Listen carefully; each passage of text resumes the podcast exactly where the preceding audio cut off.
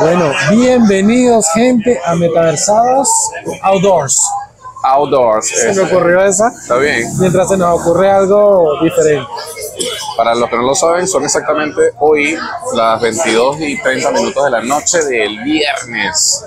Y ya salimos del evento, ya salimos del concierto. eh, y bueno, todavía nos queda noche. Tenemos el permiso. Y lo difícil para gente casada como yo con hijos es el permiso para salir.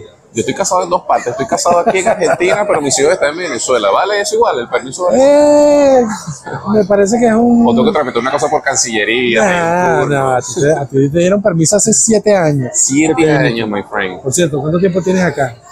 Sí, ya seis años en Argentina y siete años fuera de Venezuela. Pasaste un año fuera. Antes de venir para acá, sí. ¿Dónde estuviste? Estuve en Costa Rica y antes de venir a Costa Rica estuve en Panamá. Oh, qué Estuve bueno seis meses te- en Panamá y seis meses en Costa Rica. Qué bueno ese tema. ¿Qué te pareció Costa Rica? Porque siempre me pareció un buen lugar para migrar. Y sí, la verdad es que no es tan complicado el proceso legal, el proceso migratorio no es complicado, eh, pero eso sí, Costa Rica es un lugar cheto, Es un lugar chete. eh, es Ya caro. nos están trayendo las bebidas, estamos grabando nuestro Podemos podcast. grabar sin problema. Podemos grabar sin problema. Ah, listo. Después que estamos grabando fue que pedimos permiso. Pidiendo coca co- el conductor designado. Es un lugar cheto. Sí, es caro. O sea, la, la- San José de Costa Rica es caro. sí. Ok. Eh, tiene, de hecho, el pueblo en sí mismo, el centro de Costa Rica, es un lugar, digamos que no es que la ultramodernización, Ujú. Pero bueno, por supuesto que es un país que se vende más bien por su tema turístico. Las playas son una cosa hermosa, el tema de la montaña, salud. Este, pero sí, es lindo, es todo bonito, pero es caro. Es cierto el tema de las direcciones, que no son, ¿Cómo que no son normales. Es decir, no, no es, no sé, Gorriti 5220. Ok. Ya Eh, es como, hay como una mezcla de en la esquina sobre la mata de mango. bueno, yo tengo que hacer una confesión porque me- el tiempo que yo estuve allá estuve consentido por una compañía que no vamos a nombrar porque no nos está pagando el, el merchandise, la, la propaganda, el sponsorship. Eh, pero esa compañía me tenía un. Yo básicamente salí de mi residencia a la, la oficina en taxi y de vuelta. Me trataron como un rey seis meses, gracias. O sea, no- ni, ni te diste cuenta del tema de la, de la No, y dirección. saludo a los muchachos, por cierto, de HP, que estuvieron por allá muy pendientes de mí. Este, un saludo, muchachos venezolanos que trabajan en HP, Costa Rica. Gracias a ustedes por el apoyo.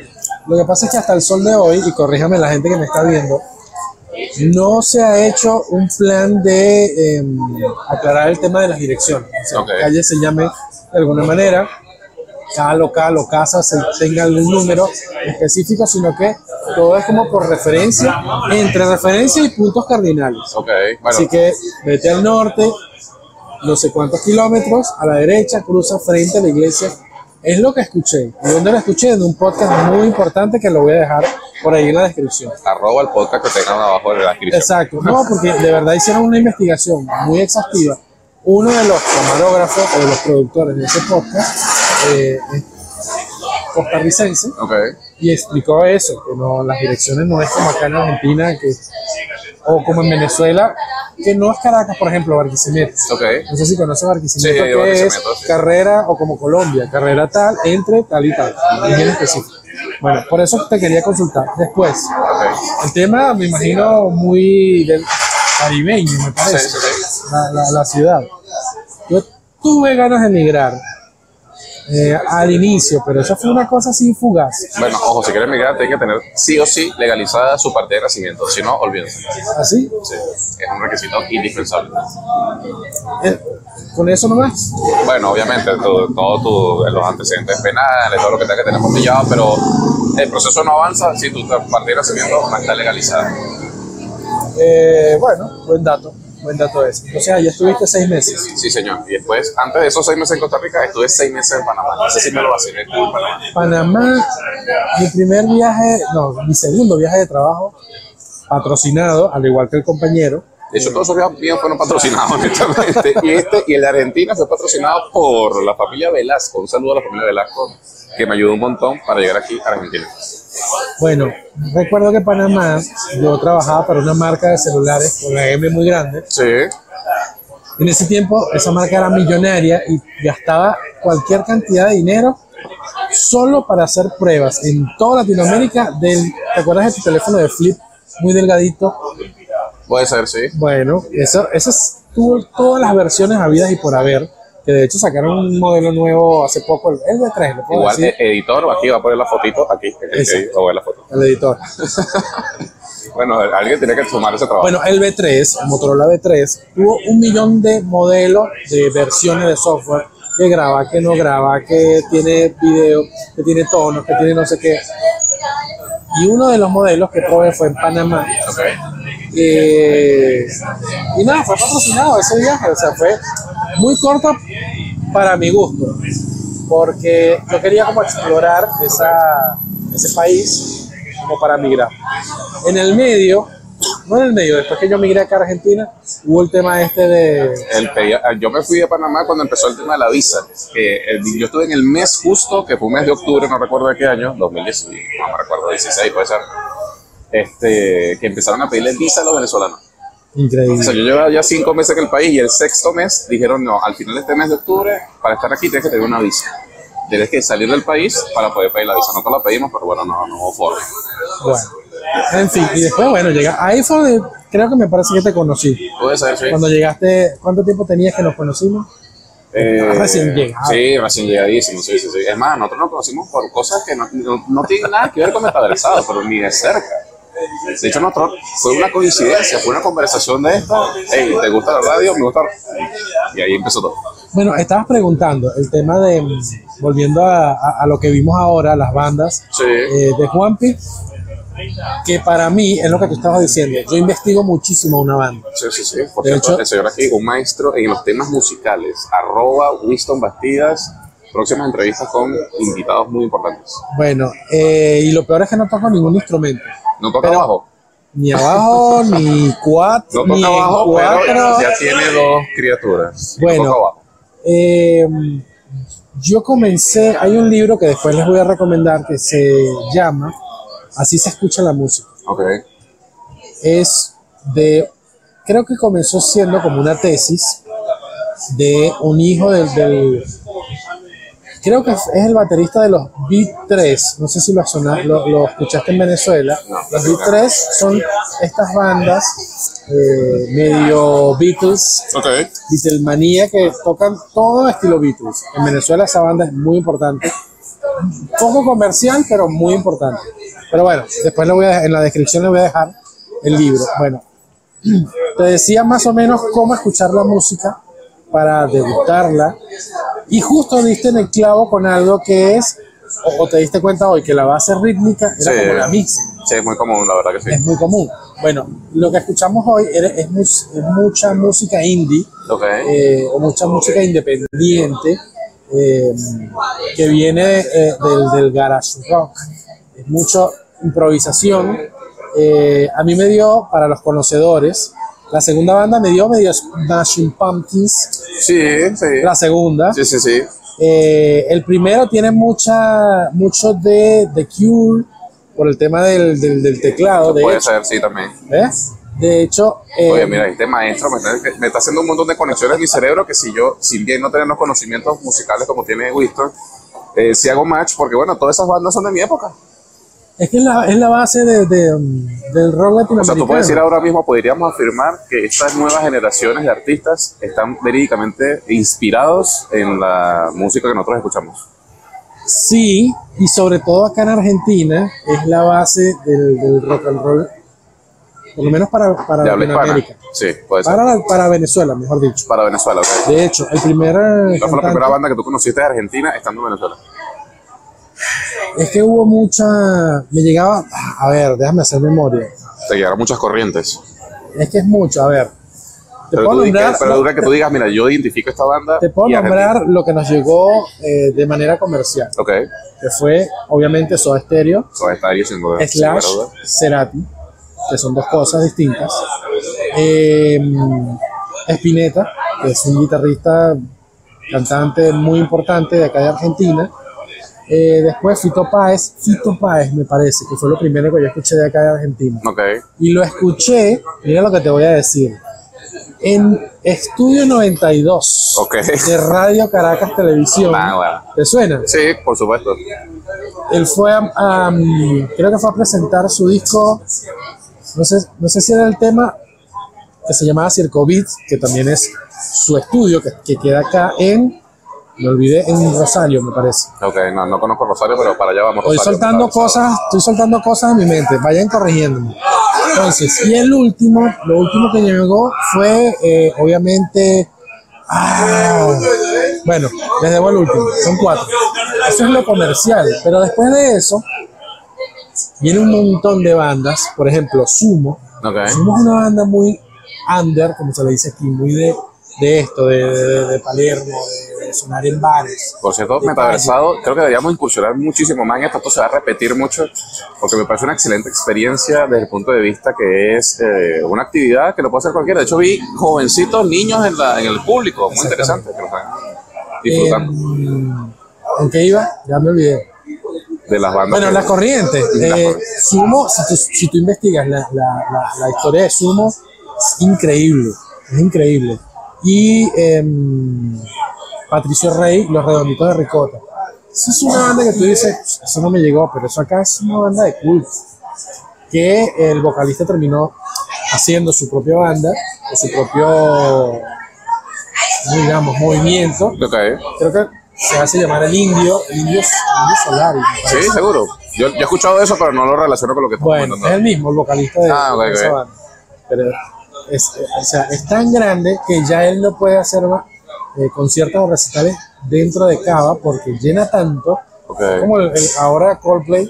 Sí, sí, lo vi. Viste que, Coldplay viste, tiene- por cierto, quieren traer, juntarse con BTS. Por cierto, aquí, esto es un tema muy interesante sobre los fake news. Viste que antes de yo ver esa noticia de que Coldplay quería traer o juntarse, a no uno sé, de los BTS. a uno de los BTS, este, antes de eso ya salió una noticia de que BTS iba a cumplir el servicio militar allá en donde, de Surcorea. Ellos son surcoreanos. Sí, Y yo dije, bueno, listo, que no entiendo cómo ahora mismo Coldplay lo está llamando. Entonces, hay- habría que, debajo de los comentarios, aclarar la situación. ¿Se cumple el servicio militar o esto es una excepción o hasta qué fecha tiene que cumplirlo y que se pueden permitir hacer este de concierto? los comentarios y la información que manejo, eh, sí hay uno que tiene que cumplir el servicio militar. Ah, yo pensé que habían roto la, digamos, habían cancelado o habían puesto en pausa hasta que Mm. En cumplieran todos. Un año tiene En que cumplir. principio sí, en principio sí, y bueno, tendríamos que seguir investigando para, Seguiremos para el programa de mañana. Eh, hay uno que sí o sí va para el, va el pote y tiene que cumplir. Así Ok. que, pero no sé si es específicamente ese el que va a venir Ok. acá a- al concierto de Coldplay, que tienen 10 fechas, una locura, una locura. Este, Bueno, y acá- y se están abriendo, creo que se van a abrir unas cuantas. Acá de claro, Wiz, viste que yo una la, cosa que quería hablar, conversar, esto es ya un adelanto del próximo programa que haremos Metaversados, el tema de los conciertos, este de los aforos. Viste que estás hablando, por ejemplo, ahorita que Lindo Solari no hace conciertos acá porque los llena y digamos por un tema de logística y de seguridad para el público, tal vez no son los más idóneos, que prefieren hacerlo en otros lugares. Viste que Bad Bunny se va a presentar creo que en el estadio de Vélez, creo, algo así. Eh, puede ser. Este, pero lo que me interesa muchísimo es, por ejemplo, que ahorita pasó una experiencia muy reciente con el tema de Daddy Yankee, que es un tema mundial. Ujú. Este, cómo estos artistas, digamos, apelando a la nostalgia, a todo este tema, llenan foros, pero el único cariño que le pueden dar al público es un concierto. Y eso me parece a mí una cosa como que, bueno, no sé si lo vemos desde el punto de vista capitalista, es muy agresivo, ¿no? Es como que el, el- si de repente tú eres un fan, y respeto a todos los fans de Yankee, no tienes otra oportunidad en el camino, sino esa. Y no, y viste que pasó un tema en Chile, si no me, mal me equivoco, o en Perú, Ujú. un tema de logística, que la gente simplemente violó las barreras de seguridad porque querían entrar a ver a Yankee. Y, o sea, a veces me parece que por parte de los artistas, ¿por qué no? Yo entiendo que están cansados, se quieren retirar, Mm. pero de repente una, dos fechas, como para hacer la cosa un poquito más amable para el público, debería ser lo idóneo. Bueno, que eso, eso es lo que está haciendo Coldplay, volviendo a- a la banda. Tema de Yankee ha sido, para mí ha sido una locura. Sí, sí, totalmente Una una de ro- las fechas. Sí, sí. Yo recuerdo que se vendieron las entradas hace como seis meses atrás y Soldado en 20 minutos, rapidito. Exactamente. Y era una locura la. Viste que ahora se hace fila virtual para comprar, no sé qué. Y te tiraba hasta cuatro o cinco horas en una fila virtual para comprar. Con. Y, y- y no era cualquier cantidad de plata. O sea, eran las lucas acá en Argentina. Por cierto que aquí en Argentina hay un escándalo con el tema de Bad hablando, porque en teoría había sido sold out y terminó, ahora mismo están en reventa nuevamente. Y entonces el público está totalmente enfurecido porque, bueno, me dijiste soldado y ahora estás revendiendo las entradas y todavía más caro. Viste que hubo un proceso inflacionario. Mira, quiero cerrar lo que estabas preguntando, el tema de la base rítmica. Base rítmica. Bueno, eh, para mí en, en Venezuela el- la influencia rock and rollera viene de acá de Argentina. Eh, eso es algo que no muere. O sea, viene mucho, mucha influencia punk o punk, como se dice acá. Eh, casualmente, ayer, no, la semana pasada, saqué el podcast de audio hablando del emo core, esa onda emo Ok. ¿Te acuerdas? Esa Sí, emo. Que fue la, la tercera ola fue 2000, 2005. Tercera ola, imagínate, yo los conocí y resulta que eso viene de los 80. Bueno, hay como un resurgir de todo esto. Viste que las modas se repiten. Sí, eso es válido. Bueno, Como las eh, películas que sacan remakes a cada cinco segundos. Bueno, yo casualmente hice ese podcast, lo pueden encontrar en arroba BD de la radio, eh, el enlace. Con el tema de la pandemia, muchas bandas, esas viejas, retomaron eh, Auge, música. popularidad. conciertos. Bueno, hay uno que se llama Paramore, que me Lo encanta. escucho, lo escucho. Sí. Paramore eh, estuvo muy relacionada a los soundtracks de esta de, de Twilight. ¿te Sí, puede ser, sí, sí, sí. Bueno, estuvo muy relacionada, estuvo mu- fue muy emo, emo, muy emo. Saltaron al New Wave, para que sepan lo que es New Wave, eh, medio de Police, Sí, New Wave. Viste como te doy datos rápido. rápido, rápido, está bueno. Vean, clase. eh, ahora próximamente va a tener un curso. ¿Te imaginas? ¿Te, te puedes saber? A mí me interesaría porque. Bueno, Paramore la semana pasada sacó un nuevo tema y creo que a finales de este mes, comienzo, viene el nuevo disco. Con lo cual, la moda se repite, la base rítmica, la- la- el indie rock no muere. Hablando de nuevo tema, nuevo disco, háblame de Green Day. Ah, no, perdón, Blink 182. Oh, Está eh, más que nunca vivo el retorno y ya tienen fecha para acá. pero es que son conciertos como de... Lola Palusa, ya me acordé. Estoy Claro, son conciertos Discúlpeme, como- gente, pero yo trabajo con muchas cosas informáticas y tengo muchos datos a la cabeza. Bueno, Pero te, sí, te doy un dato. La semana pasada, para los que no saben lo que está hablando Gerardo, eh, creo que la segunda guitarra o el bajo, no, no recuerdo cuál de los dos, la banda se unió, Ujú. la original. Sí, exactamente. Nuevamente. Ese es el furor. Eh, y eso causó furor en TikTok. Yo monté unas cuantas cosas de TikTok. Yo la vi, la vi, la vi. historias, eh, y me di cuenta que gente como nosotros, viejitos, eh, nada, volvimos a hacer. Yo era muy onda patinetera. Viejito de la mesa para allá, ¿ok? Yo era muy onda patinetera y yo todavía los escucho y siento que es como música para jóvenes. Y mira lo loco. Acabo de ver un video reaction, se puede decir. Puede ser, sí. pusieron a cuatro niños de esta temporada de, de- niños De de época. Eh, teenagers, 12, Ok, 13 sí, años sí. de ahora, a escuchar la música de Blink 182 de hace 15 años, Ok, al principio del 2000. todo un éxito. Y era una locura porque yo, podría decir que esa gente, esos niños, esos adolescentes, perdón, directamente escuchan esa música y no las conocen. Y es que tiene que ver mucho con eso que estamos hablando de la base rítmica. Cuando tú escuchas música que muchos, de- desde muchas, eh, digamos, fuentes, suena parecido, de repente puede llegar un momento que tú dices, bueno, te aburres, prefiero que te es el nombre de la banda y ya está. Pero Bueno, aquí estamos hablando de, de mucha riqueza musical. Claro, lo cómico de esto es que estaban los niños hablando acá, bueno, tenían como una cámara acá y ellos estaban detrás viendo la reacción de los niños, se reían obviamente porque ya son los, Claro. son los viejos, pero los niños al final decían, sí los escucharía, ¿dónde consigo su música? Bueno, voy a ir a las plataformas a escuchar. Y eso que seguramente no eran los videos. Vieron un par de videos. ah, sí, sí, vieron. No, no vi el experimento. Bueno, pero está bien ese experimento. Estuvo- Perfecto. estuvo bien. Entonces, eh, ese me parece que Lola Palusa tomó fuerza. Eh, que creo que es la se- el segundo día, el sábado, que se van a presentar. que debe tener tanta fuerza que el eje de ese Lollapalooza debe Es- ser es esa, banda. esa banda, porque los demás artistas, ojo, sin menospreciar a los demás artistas, yo creo que no tienen el mismo poder sentimental, de atracción de fanático, de, de- de- de mainstream, de la historia de la música. Los demás tal vez ahora lo están construyendo, son muy nuevos. Mira, yo te digo algo. eh, yo desde, no sé si fueron los 40, 40 años, que me hicieron un poco más abierto a escuchar. Ok, A escuchar. dato de color, edición abierto, Winston. abierto. Abierto. Hay que ser abierto, estamos en el 2022. Eh, a escuchar otras cosas. Si tú dices abierto tienes una corra de camionero y yo con esta camisa hawaiana y esto se puede volver una locura. con- Bueno, em, viste, no sé si conoces la música de Billie Eilish. Por supuesto, sí, señor. Billie Eilish es Billie Eilish es el, es el fruto de la- del éxito más allá de su música, de su productor. ¿Tú de su productor. ¿Te recuerdas el nombre del productor? No. Déjalo abajo en los comentarios, pero el productor fue el que hizo que ella realmente explotara como estaba hoy en día. Hay varios documentales de ese tema. Eh, hay varios temas que me gustan. Obviamente es muy comercial, eh, es muy estilo, por ejemplo, Lady Gaga también. Son músicas que yo no voy a voy a ir a buscar en Spotify, pero si suena algo, La cocha lo deja ahí. a mí ahora te puedo decir que Billie Eilish me gusta. Ok. Su nueva producción musical me gusta, es bastante seria. No la he escuchado todavía. tiene. Ha ganado premios, no sé cuántos premios ha ganado, pero la he visto en premiaciones. Eh, es el, el- el típico eh, artista que como que lo hacen controversial al principio, pero en la medida de que van, Va avanzando. van avanzando o va pasando el tiempo, eh, puedes ver Bueno, que es un tema muy importante en las redes sociales. Una clave para crecer es ser controversial. De alguna manera tiene que ser controversial. Por ejemplo, aquí mismo en Argentina, hablando de Argentina, estamos hablando del rock y yendo otra vez un poquito al lado del reggaetón, ni siquiera reggaetón, por la tangente, el lado del trap.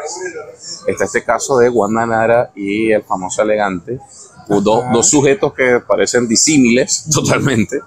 Están ahora mismo generando un furor en las redes sociales y volvemos al tema de los productores, porque hoy me enteré, por cierto, en mis círculos, que conocen al productor, que conocen cómo crece ese tipo de artista, eh, definitivamente es, digamos, responsabilidad de su productor que vio una oportunidad de negocio y ahora mismo esto es un escándalo casi que mundial.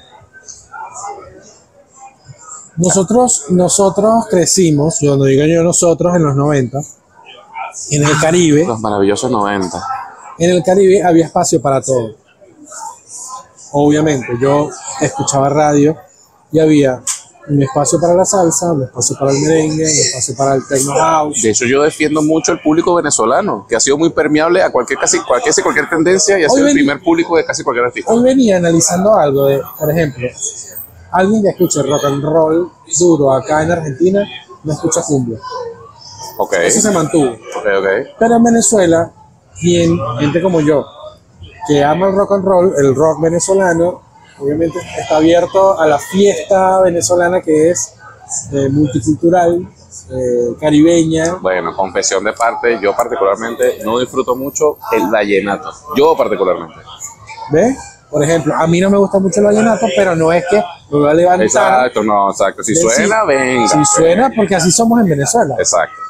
Entonces, nada, pero con todo y eso, antes, más, yo diría más de los 80, principios del 2000, estaba ese, ese tema de ser, eh, escuchar música de culto, es decir, si te escuchabas algo, no podías escuchar lo otro. Ok, sí, sí. sí. Bueno, eso ahora está roto Bueno, ¿tú completamente. te acuerdas? Si alguna vez fuiste a una fiesta allá en Caracas, cuando colocaban salsa y se levantaban las personas que sabían bailar salsa, se, se sentaban los que creían que esa música era para otro tipo de personas. Claro, que estaba relacionada a las clases sociales. Exactamente. Y ojo, en mi caso, yo seguía el consejo venezolano, si no bailas, te la bailan. sí, eso es verdad. Así que yo sé bailar de todo, para que sepan, hasta tambores. Bueno, muchas cosas que aprender aquí de Wisto. Segundo curso, pendiente de la fecha de inicio eh, para bailar. Bueno, creo que hay cursitos por ahí en, arroba Naya Bioestética. ¿No, no era? Ah, sí, sí, sí, Naya Bioestética. Además, Sponsor de- oficial de este podcast. aparece por aquí en la fotito, Naya Bioestética, junto con además la tiendita de Jaxi. Aquí nuevamente, dibujito y. Eh, ¿Cómo es? Lourdes Bakery. ¿Sabes qué? Lo que pasa es que no lo quiero decir. Quiero esperar a que esté Snyder para noticias sobre Lourdes Bakery. Vamos a ver si grabamos se mañana. viene, se viene, si se mañana hay contenido para grabar información de Lourdes Bakery.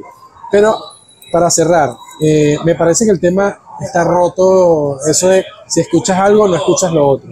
Ahora tú tienes listas de, Sí, de- casi interminables de cosas que te gustan. O sea, tú vas metiendo y vas metiendo y nada, es medio loca pensar de que puedas tener... De, de hecho, un buen dato que te iba a preguntar, viste que con, digamos, con tantas cosas que cada uno de nosotros como individuo tiene que hacer durante el día, ¿qué tanto tiempo le dedicas vos a la música? Pero no solamente para escucharla, disfrutarla, porque tú dirías, bueno, en cualquier momento, cualquier actividad, pero ¿qué momento usas para disfrutar de la música? Mira, yo sacrifico el tiempo que puedo usar para ver televisión para música. usar música. Para ver Perfecto. música. Te lo digo porque, no sé, mi señora me dice, vamos a ver la película. Yo duro 10 minutos viendo la película y estoy diciendo, estoy pensando, debería estar en la computadora buscando música. Ok, ok. Por eso es que, no sé, digo yo, yo no digo que, que sé tanto, pero he escuchado tanta música. De hecho, la radio que tengo, viste que la, la tengo ahí sonando y sonando música. Epa, pe- a- pendiente la gente, abajo descripción, en la, en la caja de descripción, el link para la aplicación de Seno App, para que puedan escuchar en vivo casi día intermedio, día por medio. Todos los días estoy colocando música desde las 10 de la mañana hasta las 6 de la tarde. Horario de Argentina. Horario oficina. Básicamente creada de una persona que le encanta la música para personas que le gusta escuchar música. Bueno, ¿sabes cómo la creo? Eh, ¿Cómo la creas? ¿Cómo la creo? Bueno, la creo al fuego en el 23. Nada, voy escuchando, voy, no sé, estoy trabajando, ah, mira tal canción, voy, la busco y la agrego en la lista. Ok. Voy, la busco y la agrego en la lista. Ahí no hay cosas que me esté copiando de alguna cosa o referencia, sino que es la música que yo escucho. Si está ahí, es porque en algún momento yo la escuché, escuché su banda, escuché el disco, me sé la historia. Muchos de los podcasts que, que hago nacen de ahí. Eh, he hecho pos- podcast de emo, de Mocore, eh, del nu metal. Cuando hablo de nu metal, hablo de Korn, de Slipknot. Todo lo mío. Slipknot. Ah, ahí está. Em, mujeres en la música también. Todas las mujeres que han estado. Evanescence. ¿Sabes que de Evanescence no he hablado mucho? No, se viene capítulo de Evanescence. Creo que lo nombré algo. nombré- lo que pasa es que, Gente, aquí hay que hacer una pausa porque tengo que ir al baño. Edítalo ahí. bueno, corta. Evanescence. Se viene. Segunda parte, ¿no? Se viene capítulo. Pasa que todavía no. Mujeres en el rock. Mujeres. Podría hacerlo como la segunda parte de Mujeres en el Rock. Arroba B de la radio. Pueden ver la primera.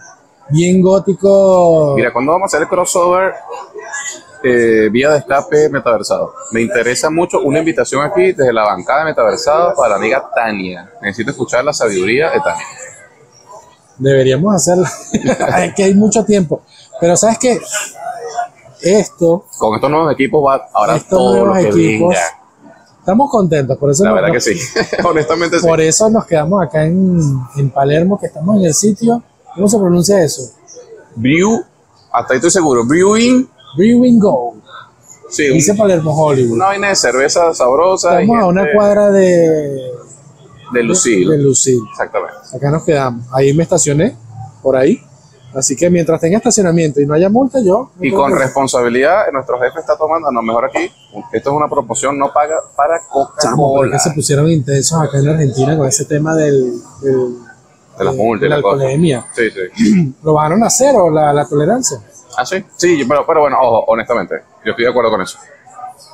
Eh, sí, Yo estoy de acuerdo con que, por ejemplo, si a ti te provoca ahorita tomar, listo, dejamos el auto eh, parqueado y vos tomas lo que quieras, te vas Claro. a tu casa y relajado, porque mejor, porque yo he visto cientos de miles de accidentes que son producto de la irresponsabilidad, O sea, así de sencillo. Así que si usted quiere beber un mensaje metaversado, cinco minutos de labor social, hágalo con responsabilidad.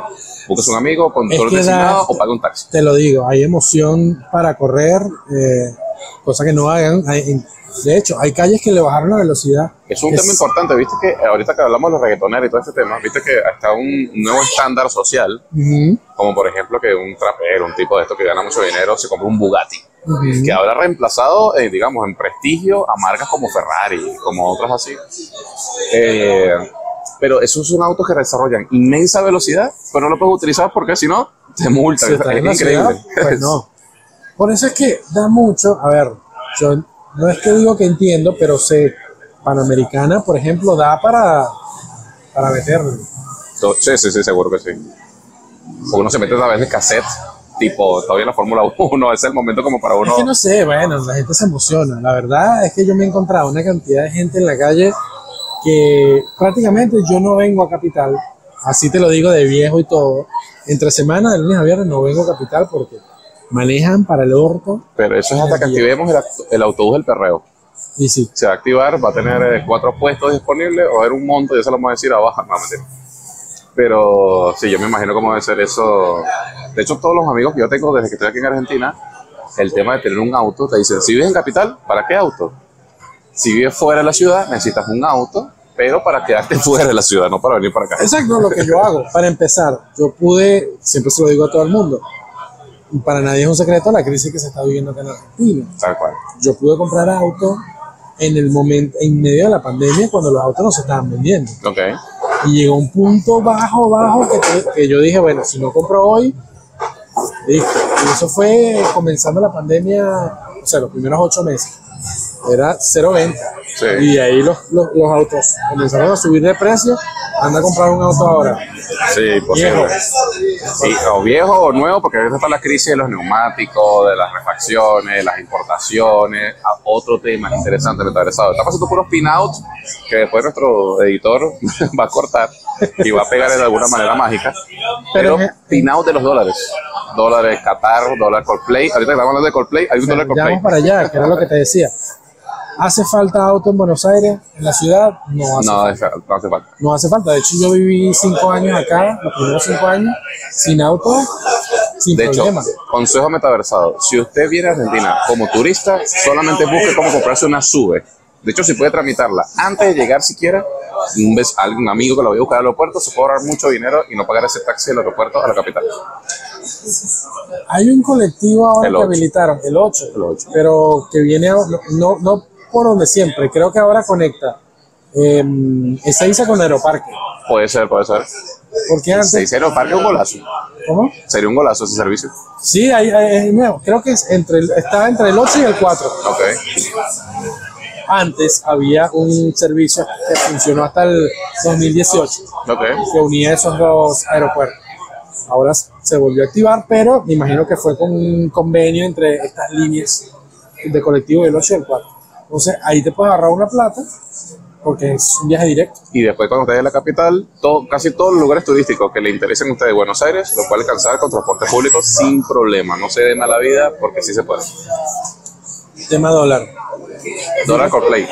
Vi que pusiste un tema de los pasajes en Copa. ¿Qué pasa no. con esos pasajes? Gente, estaba, eh, yo- viste que yo eh, utilizo Google Flights porque quería monitorear el precio del pasaje porque quería viajar este, a este año a ver a mis hijos. Llevo siete años sin verlo, me perdió su infancia, básicamente. Gracias, Maduro, por eso. Este, y Chávez, por favor, no vamos a decir nada en este canal, pero. Mira, este, entonces estaba rastreando el precio y estaba como en 200, 250. Yo dije, bueno, si está en ese rango, me banco, me gasto mis vainas por cuotas, porque en Copa puedes pagar, gracias a la familia de las comentarios de esto, puedes pagar tu pasaje en Copa en pesos. Entonces puedes, eh, digamos, Sí. bancarte tu pasaje y financiarlo en cuotas y todo bien. Hasta ahí eso me lo iba a bancar. Pues resulta que de la noche a la mañana, abruptamente, 415 mil pesos, más de mil dólares el pasaje, ¿Pero cómo lo pagas en Copa? Tarjetazo, Ah, bueno. tarjetazo. pues. y ahora se viene, por No, me cierto, asusté porque el de mi mamá yo lo compré así. Yo dije, ya va, yo como que la cagué y vol- volvemos al tema, se viene ahora, primero de noviembre, a hora 30, se viene la hora 30. Ey, no era hoy, era a partir de hoy, del 21. Ah, no sé, yo había visto primero de noviembre, pero lo damos para confirmación para Ah, el momento que estamos grabando. Yo pensé que era primero de noviembre, pero puede ser ese, esa fecha, no nos hagan caso, pero sí, estamos muy cerca de la hora 30. Es una locura. Una locura para televisores y otras cosas. Celulares. Ojo, vamos a estar aquí en una cosa muy clara. Obviamente, hay gente que sí se puede beneficiar de esto, pero hay mucha gente que no. Hay mucha gente que le interesa más bien comprar en cuotas, no sé, comida o una vivienda, otra cosa. Ojo, pero te digo, por ejemplo, eh, aires acondicionados también. Sí, se ve la época del calorcito. Eso es una buena inversión. La verdad es que sí, yo no lo pensé bien el año pasado. Yo me compré mi, mi aire acondicionado de una marca que no vamos a decir en dónde, pero me costó absurdamente barato. Hasta que me instaló el aire me dijo, ¿y por qué no compraste dos? Eso me pasó a mí, eso me pasó a mí también cuando compré el primer aire. Lo compré una cantidad absurda.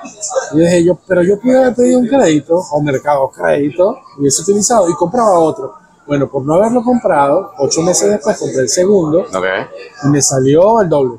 Sí, sí, ahorita el que yo tengo en mi año. casa el costo que yo pagué cuesta ahora tres veces ese costo nuevo. Bueno, yo compré el pasaje, eh, yo compré un pasaje para Venezuela, solo ida, y salió más o menos eso, 300 mil pesos. Solo ida, hasta Nah. Valencia. Ridículamente caro. Así que, Ojo, pero próximamente vamos a traer aquí al canal a nuestra amiga Velasco, porque ella tiene un montón de estrategias para que usted vaya ida y vuelta a Venezuela, tal vez con un poquito más de tiempo, pero al mejor costo posible. por Brasil.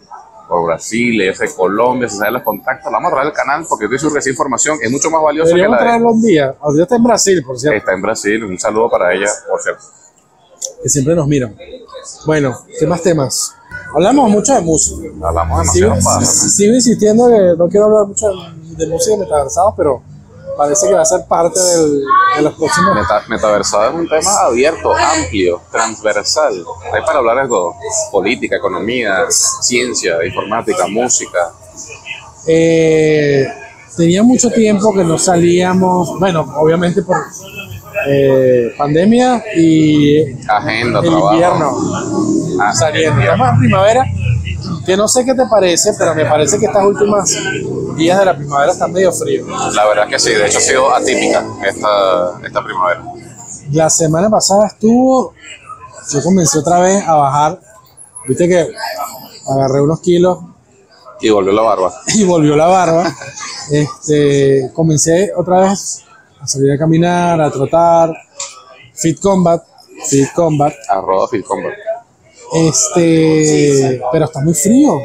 Sí, de hecho yo voy a hacer una confesión de parte, una expiación. Yo no salgo a entrenar porque está haciendo frío, así de fácil. Medio de así. Pero lo que pasa es que estoy saliendo, a ver, no, no es que me molesta el frío, sino que estoy saliendo con ropa de verano hacer ejercicio. Ok, sí. Entonces, las calzas, toda la, la cosa térmica ya la había guardado, entonces ahora la tuve que sacar otra De vez. hecho, tip importante para la gente que quiere bajar peso. Viste que metaversados somos unos carajos muy arrechos. Si usted verdaderamente quiere quemar suficientes calorías, la verdad es que tiene que tratar de hacer ejercicio de manera que sí sienta frío, porque el, el cuerpo necesita, digamos, generar más energía para mantener su cuerpo caliente.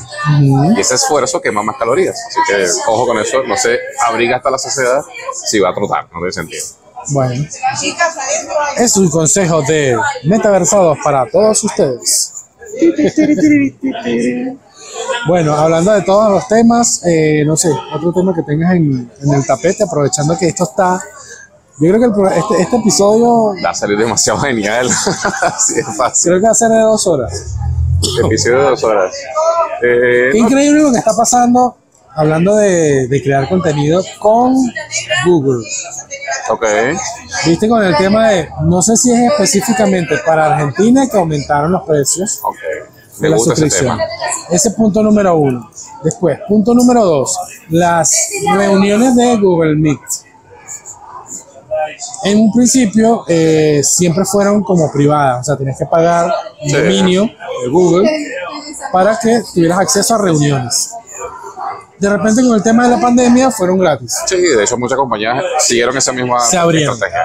Bueno, esta semana, agosto, no, octubre, no sé por qué siempre confundo agosto con octubre 2022, no sé si te llegó el correo A mí también, sí. A mí me llegó un correo que decía, ya no va, si vas a hacer reuniones de más de dos personas, me parece. Exactamente, sí. De más de dos personas, eh, Tienes que pagar.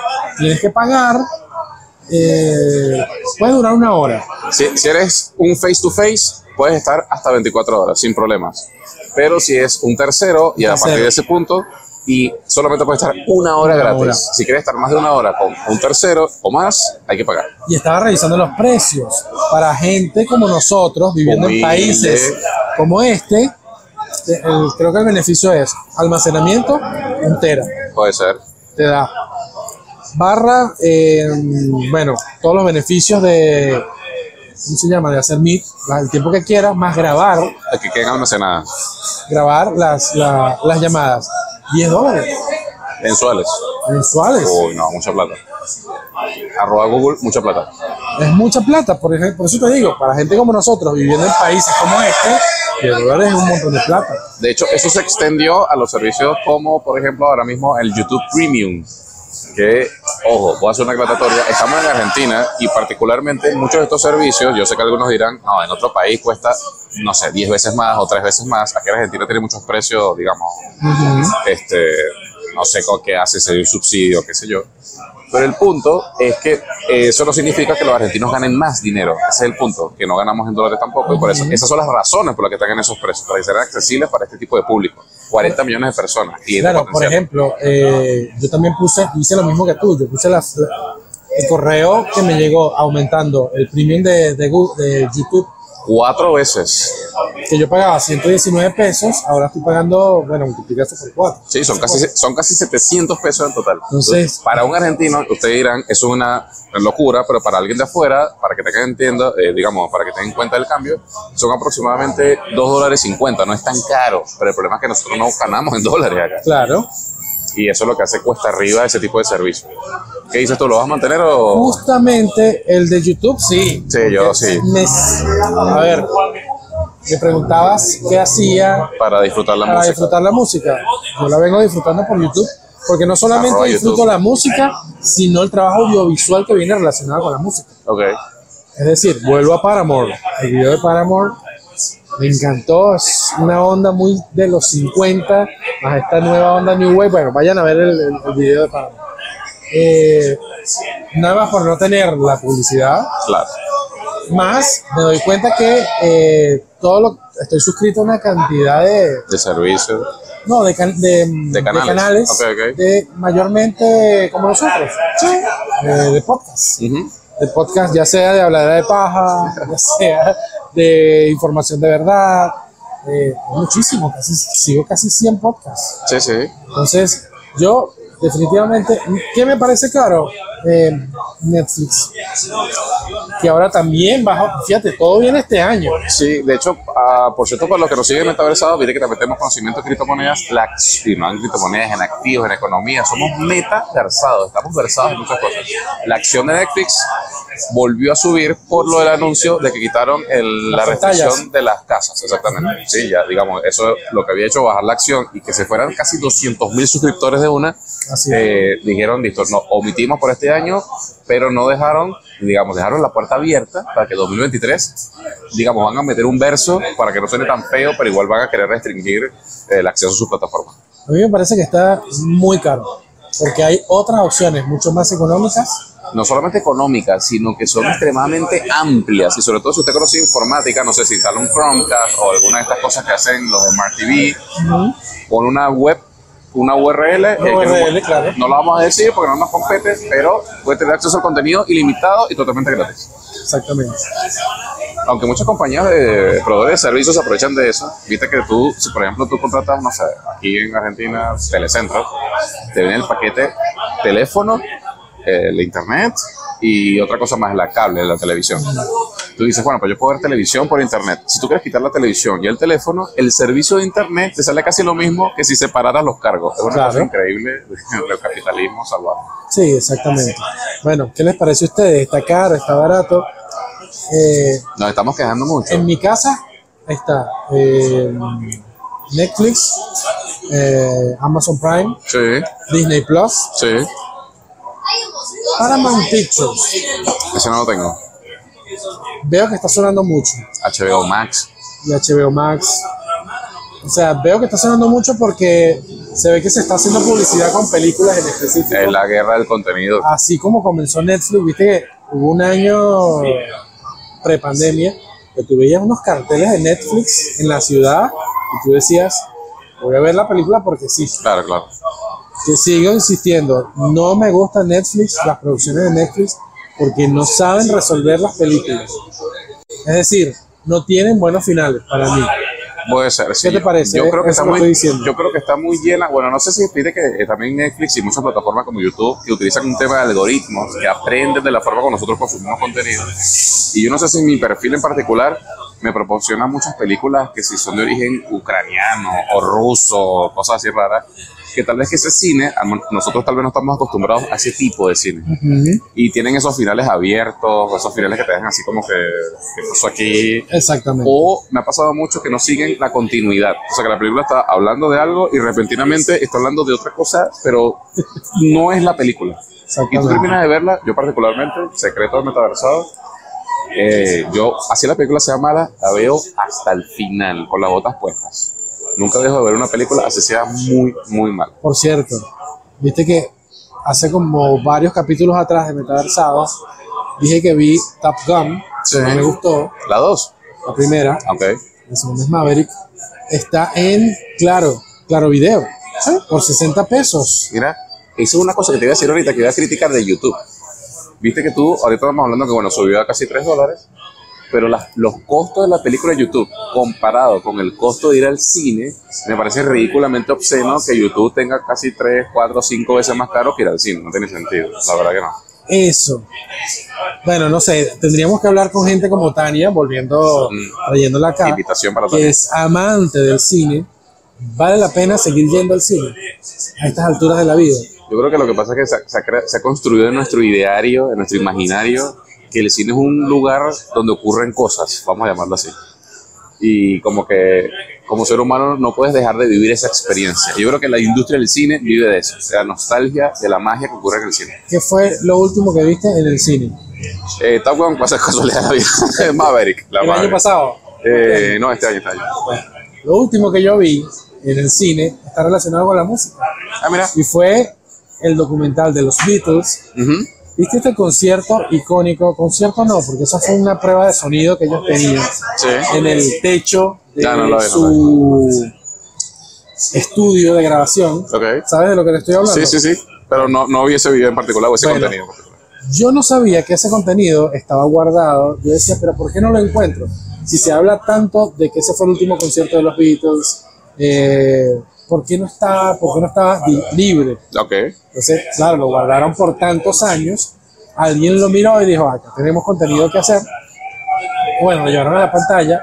En realidad, el documento, no sé si era documental, si llamarlo documental, pero la película duró una hora. Resulta que fueron ocho canciones de las cuales repitieron la misma tres veces okay. hasta que llegó la policía y lo sacó del, del techo. Okay. Bueno, eso fue lo que yo vi en el cine. Y en el cine este que está en el showcase, pero que es súper grande, panamericana. Ok, ok, ok. Y es Él es una zona que vive allá con los, indígenas y se está peleando con unos cocodrilos cada todos los días. Yo no sé qué. Bueno, el cine está para allá. Es un cine que tiene como cuatro metros de pantalla. Listo, listo que Tania casi me mató cuando me dijo, ¿qué te parece esa pantalla? Y yo, bueno, es una pantalla más grande. bueno, que si vamos, si tú reduces el, ahí donde estás, eh, digamos, eh, evitando que personas se metan en el mundo del cine. Porque es ver una película en una pantalla. Si lo queremos reducir a eso, sí, es una, una película en una pantalla más grande y con un sonido. Claro, y ahí yo les preguntaba, bueno, pero ¿qué tan grande necesita que sea la pantalla? Hay gente que sí necesita que la pantalla sea grande. Sí. Así como a mí me gusta que el sonido suene o, que esto suene mejor, que nos tiene locos esto como está sonando. hay gente que le gustan las pantallas. Pero bueno, si les gusta ir al cine, digan, comenten, comenten. la última película que vieron. Estamos haciendo contenido increíblemente. Para que sobre, para que reparta aquí el editor por tres días más. Cuando no tengamos contenido. Si ven esta camisa repetida es porque, no sé, la magia del cine. Tengo que ver cómo lo voy a picar, porque es bastante contenido. Es increíble. Bueno, hablando, ya, hablamos mal de las plataformas eh, que van a reproducir. De hecho, yo dije ya que volví a Cuevana, creo que lo dije en el último programa. Volví a Cuevana.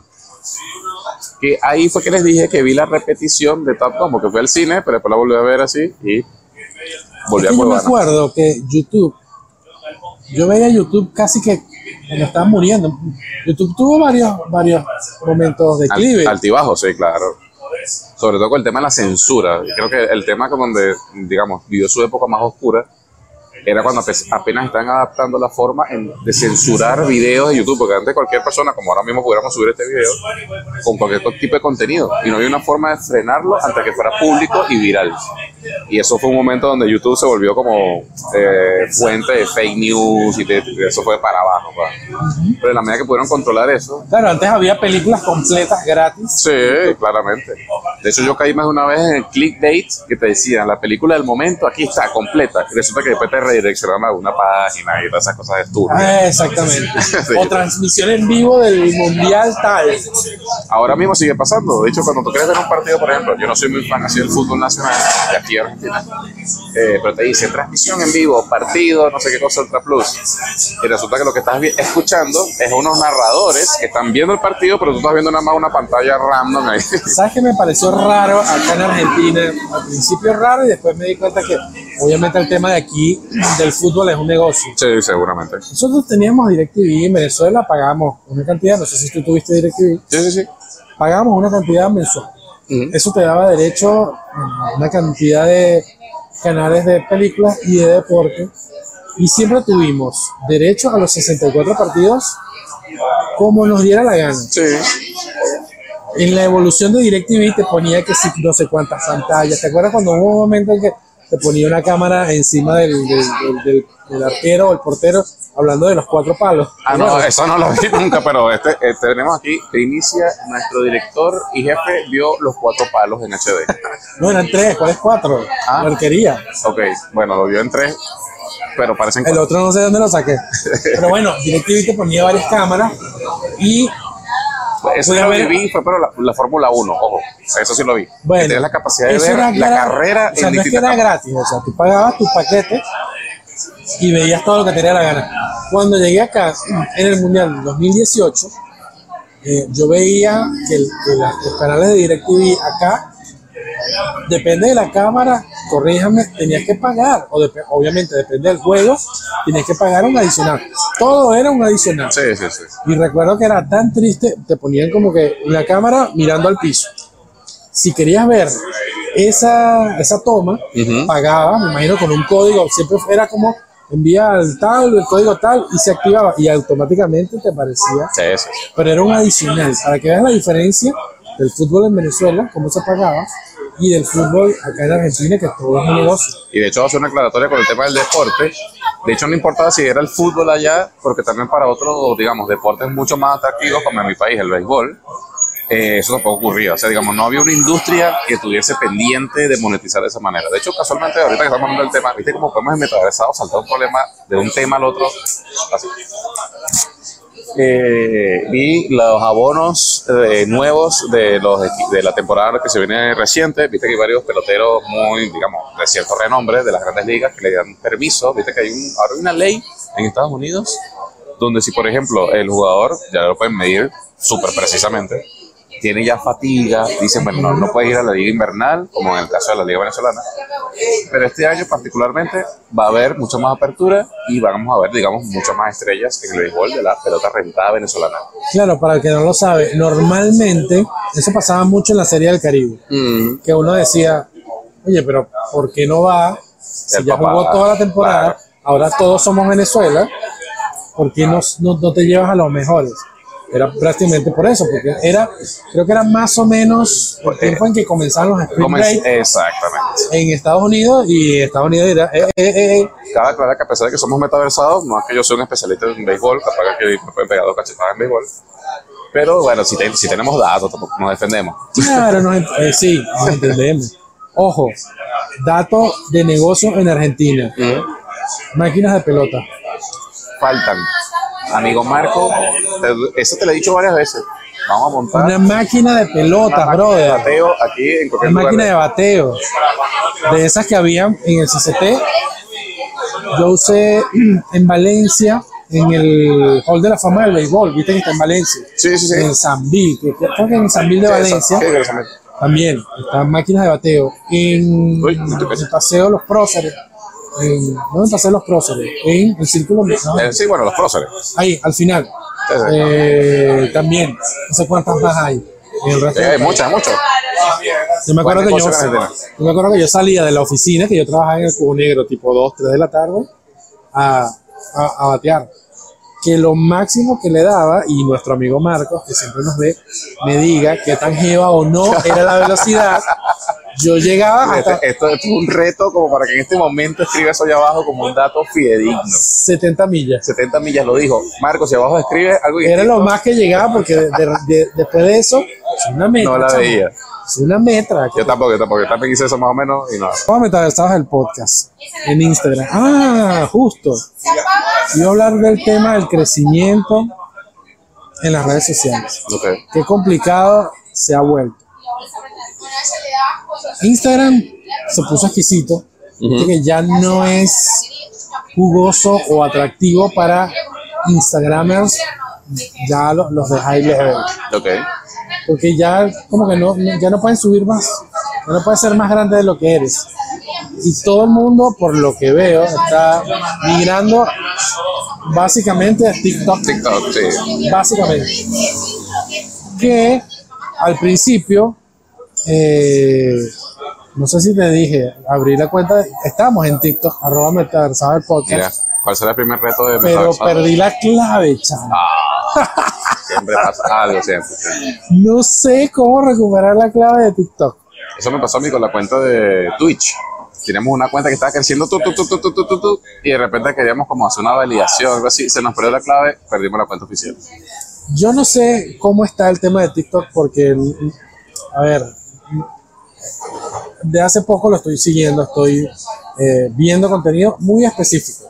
Viste que es muy jodido, eh, te quedas viendo algo y ya te empiezan a tirar contenido de eso. Yo no tengo ni instalada la aplicación de TikTok. Bueno, es lo que me está pasando. Me quedo viendo cosas musicales, lo que te viene, el algoritmo bastante. es mucha cosa musical. Ok. Entonces, trato como de no quedarme pegado en cualquier cosa que no me guste porque si no el algoritmo me va a que tirar. tocaba darte la respuesta a tu pregunta retórica. ¿Por qué está costando tanto crecer? Porque los usuarios como vos ya están empezando a aprender que si le dan like a algo, el algoritmo te va a empezar a mostrar Claro, mucho y de no eso. quiero, no quiero, Y no, capaz que no quieres. no quiero que me llegue a eso. Entonces, al principio yo no sé si TikTok comenzó como una aplicación solo de bailecitos y, y de hacer, eh, no sé, Bailes, seguir- eh, bailes, cantar o hacer eh, la mímica de, de, De una canción, ah, de una canción. Yo ahora veo que todo el mundo está pasando su contenido de Instagram a TikTok. Mira, Es decir, yo estaba, yo pensé en colocar los clips, estos clips que yo hago de eh, promoción. eso puede tener que ver también un poquito, no sé, corrigen ahí abajo, arroba metaversados, con el tema de los sponsors, porque también tiene que ver como qué aplicación paga por tu contenido o qué aplicación no paga por tu contenido, pero si el patrocinante te, te, hace, te acerca a vos. Bueno, yo pensé que estaba cometiendo el error, a a eso era lo que iba. Yo, comencé, yo pensé que estaba cometiendo el error de montar esos clips de un minuto en TikTok. Y resulta que ahora todo el mundo está, sí está haciendo eso. Ok. Pedazos de programas eh, van a TikTok. Cuentas gigantes están abriendo nuevas cuentas paralelas o cuentas satélites para hacerle promoción a la gran cuenta. Ok. digamos, de, de- o a las cuentas satélites del canal central que puede estar en YouTube o no. Y lo que veo es que, no sé, una persona puede tener, no sé, un millón de seguidores en Instagram y en TikTok tienen 200 millones. Ok. No sé quién puede ser, escuché que era Cristiano Ronaldo. Es la persona que tiene más La seguidores. persona en que tiene mundo. más seguidores del mundo, puede ser. Sí, sí, es verdad. O sea, El tipo es un ejemplo a seguir. O sea, él es un tipo que hace esto, no Coca-Cola y sí cerveza, por ejemplo. por cierto, creo que se llama, aquí dice la birrería, todavía no sabemos cómo se llama esto. La verdad es que no sé cómo La no sé. birrería, Como decía. no se han acercado a nosotros, sabiendo que somos unos youtubers y tiktokers muy famosos. Así que bueno, necesitamos, recu- quiero recuperar la cuenta, porque es que los pasos que me da no, no, no me permite Abajo, hashtag que metaversado recupere la recuperar cuenta. la cuenta. No puedo recuperar la cuenta de metaversado, porque es un dolor, porque voy a tener que poner otra cosa. Viste que estamos en arroba metaversados, el podcast en todos lados. Sí. Entonces después vamos a decir, bueno, menos en TikTok. Arroba No quiero que pase metaversado, eso. underscore oficial. Esta es la que sí. Tema de Twitch. Yo estaba siguiendo mucho Twitch. No, yo todavía no sé cómo funciona. La verdad que sí, yo soy, yo creo o soy de los que me inclino en creer de que Twitch es simplemente la evolución natural de la televisión. Es la capacidad que todos tenemos ahora de encontrar el nicho de las cosas que nos gustan específicamente y solo consumir ese contenido. Para mí ese es el futuro de la distribución de, entretenimiento digital de los próximos cinco años, por lo menos. Bueno, nosotros vamos a ir cerrando este gran podcast que ya no sé ni... Mira, me acabo de dar cuenta que acá está el tiempo. Claro, está el tiempo de este video. Claro, de este video, pero no sabemos, los otros cuando lo edite va a ser mucho más. Hay algunos eventos. ¿Qué se viene? Nosotros tenemos una meta, por lo menos es la mía, yo obligué a los muchachos a Sí. llegar a 20 contenidos, a 20 capítulos. Vamos por el 14. Yo no sé si esto va a ser. No, esto va a ser, esto va a ser un 15. bonus. Porque el 14 lo, hay que hacerlo entre los tres. Porque este programa es de tres. Este matrimonio es de tres. ¿Cómo lo quieres decir? Así. Nada así. de poliamor, pero sí, algo así. Así que va a ser un bonus. El 14 puede ser que lo grabemos mañana. es posible, sí. Para la lluvia. estamos hablando de esto, sí, mañana. Hay lluvia en Lluvia, Buenos Aires. tormenta, hubo alerta meteorológica el día que estamos haciendo esto. Pero contra viento y marea, Metaversados sacó el video. Sabes que inconscientemente eh, he estado haciendo lo que hacía uno en Venezuela. ¿Qué será? Yo no sé si tú tuviste auto en Venezuela, Sí. Que era ir a darle una vueltica para mirarlo. Sí, sí, sí. Bueno, tengo rato, como estoy estacionado ahí, tengo rato, cosa que no hace falta, señores, no hace falta. Bueno, tampoco es que, bueno, tampoco es, que es el paraíso acá en Argentina, Ah. pero tampoco hace falta que esté ahí, ahí está, ahí está, compuesto, sin multas. Así que bueno, vamos cerrando. Despide. ¿Algo para despedir? Algo para despedirme, la pasamos muy genial hoy, la verdad que sí, estamos muy contentos. Boya, no hablamos de Boya, lo hablamos al principio.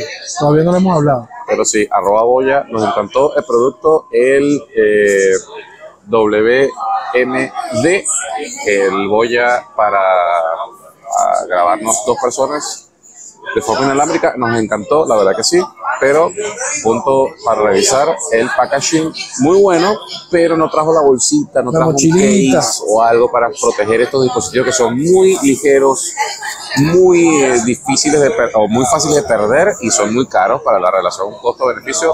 Una bolsita hubiera estado bien. Bueno, Boya, ojo ahí con lo que Ojo dice ahí, pero si nos gusta y si queremos seguir usando sus productos y estamos dispuestos a una colaboración para dejar de trabajar en nuestros trabajos. eh, eh, Ay, sí, para dejar de trabajar en oficina, vale, ya estoy cansado. ¿Verdad? Queremos hacer más cosas. Bueno, gente, nos vamos. Nos vamos. Chao.